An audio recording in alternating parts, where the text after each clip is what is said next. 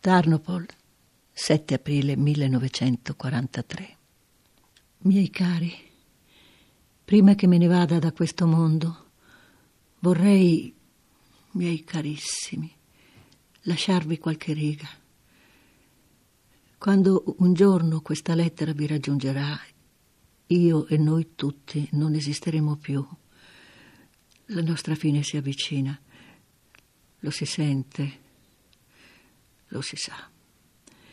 Tutti, come gli altri ebrei inermi e innocenti che già sono stati giustiziati, siamo condannati a morte. Fra brevissimo tempo sarà la volta del piccolo residuo che finora è sfuggito alle uccisioni in massa. Per noi non c'è scampo da questa orribile, tremenda morte. Subito, al principio, nel giugno del 1900, 1941 furono uccisi circa 5.000 uomini, fra i quali anche mio marito. Dopo sei settimane, quando ebbi cercato per cinque giorni fra i cadaveri, gli uomini venivano uccisi davanti alla fabbrica di mattoni e trasportati poi al cimitero. E trovai anche il suo. Da quel giorno la mia vita è cessata. Non avrei potuto augurarmi un compagno migliore e più fedele nemmeno nei più bei sogni di quando ero ragazza. Soltanto per due anni e due mesi mi è stato concesso di essere felice. E ora, stanchi di frugare fra i cadaveri, si era contenti di aver trovato quello che si cercava. Ma si può esprimere in parole un simile strazio. David è stato liquidato. Ah, beato lui. Per lui è finita. Noi invece attendiamo ancora la pallottola della morte. Il 31 agosto ha avuto inizio la grande azione.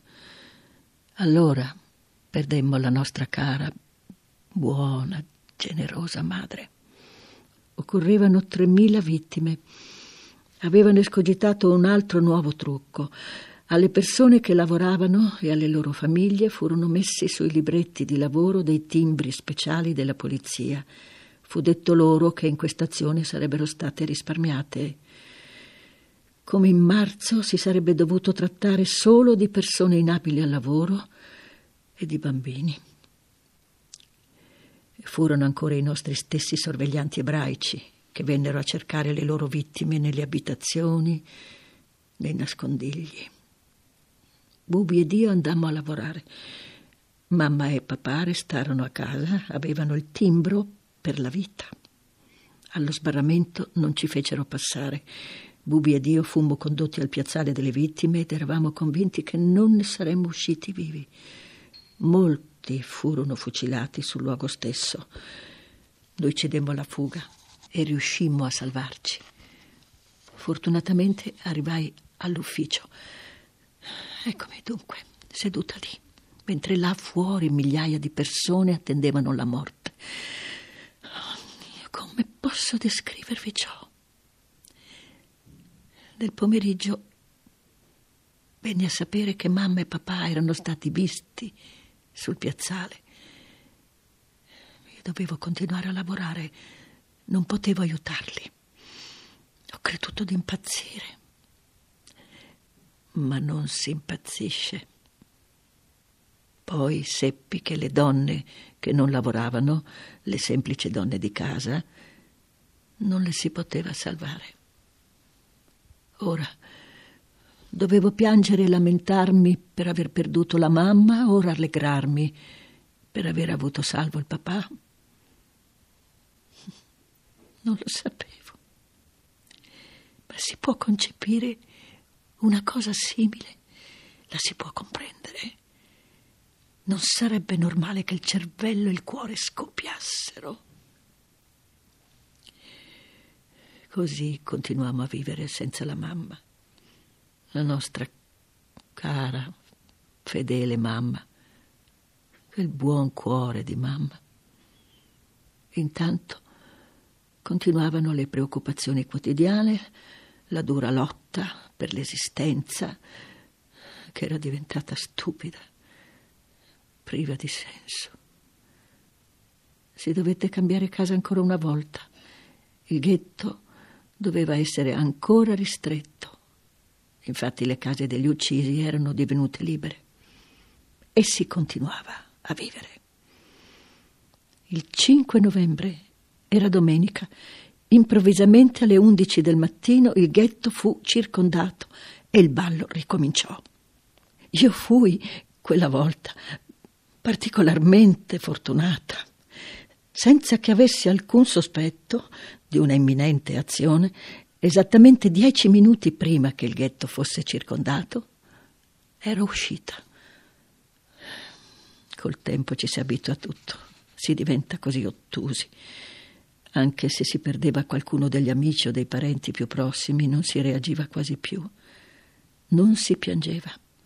Non si era più esseri umani, si era di pietra, senza più sentimenti. Nessuna notizia ci faceva più impressione. Ci si avviava alla morte, anzi, con calma assoluta. La gente sul piazzale era indifferente e tranquilla. 20 aprile 1943. Sono ancora viva e vi voglio raccontare cosa è avvenuto dal 7 aprile ad oggi. Dunque, dicono che ora toccherà a tutti. Vogliono liberare l'intera Galizia da tutti gli ebrei e soprattutto vogliono che il ghetto entro il primo maggio sia liquidato. Negli ultimi giorni sono state fucilate altre migliaia di persone. Il nostro lager era il centro di raccolta. Di lì venivano scelte le vittime umane. A Petrikov la cosa si presenta così. Dinanzi alla fossa si è spogliati nudi, ci si deve inginocchiare e si attende il colpo.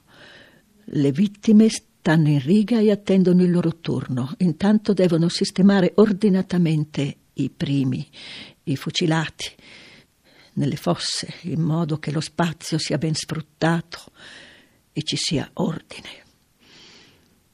L'intera procedura non dura molto. Dopo una mezz'oretta gli indumenti dei fucilati sono di nuovo nel lager.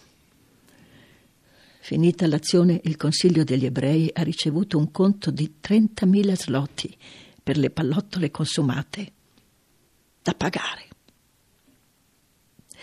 Perché non possiamo gridare? Perché non ci possiamo difendere? Come si può vedere scorrere tanto sangue innocente, non dire nulla e non fare nulla e aspettare ciascuno la medesima morte. Così, miseri, senza pietà, dobbiamo finire. Credete forse che vogliamo finire così, morire così? No, no, no, non vogliamo.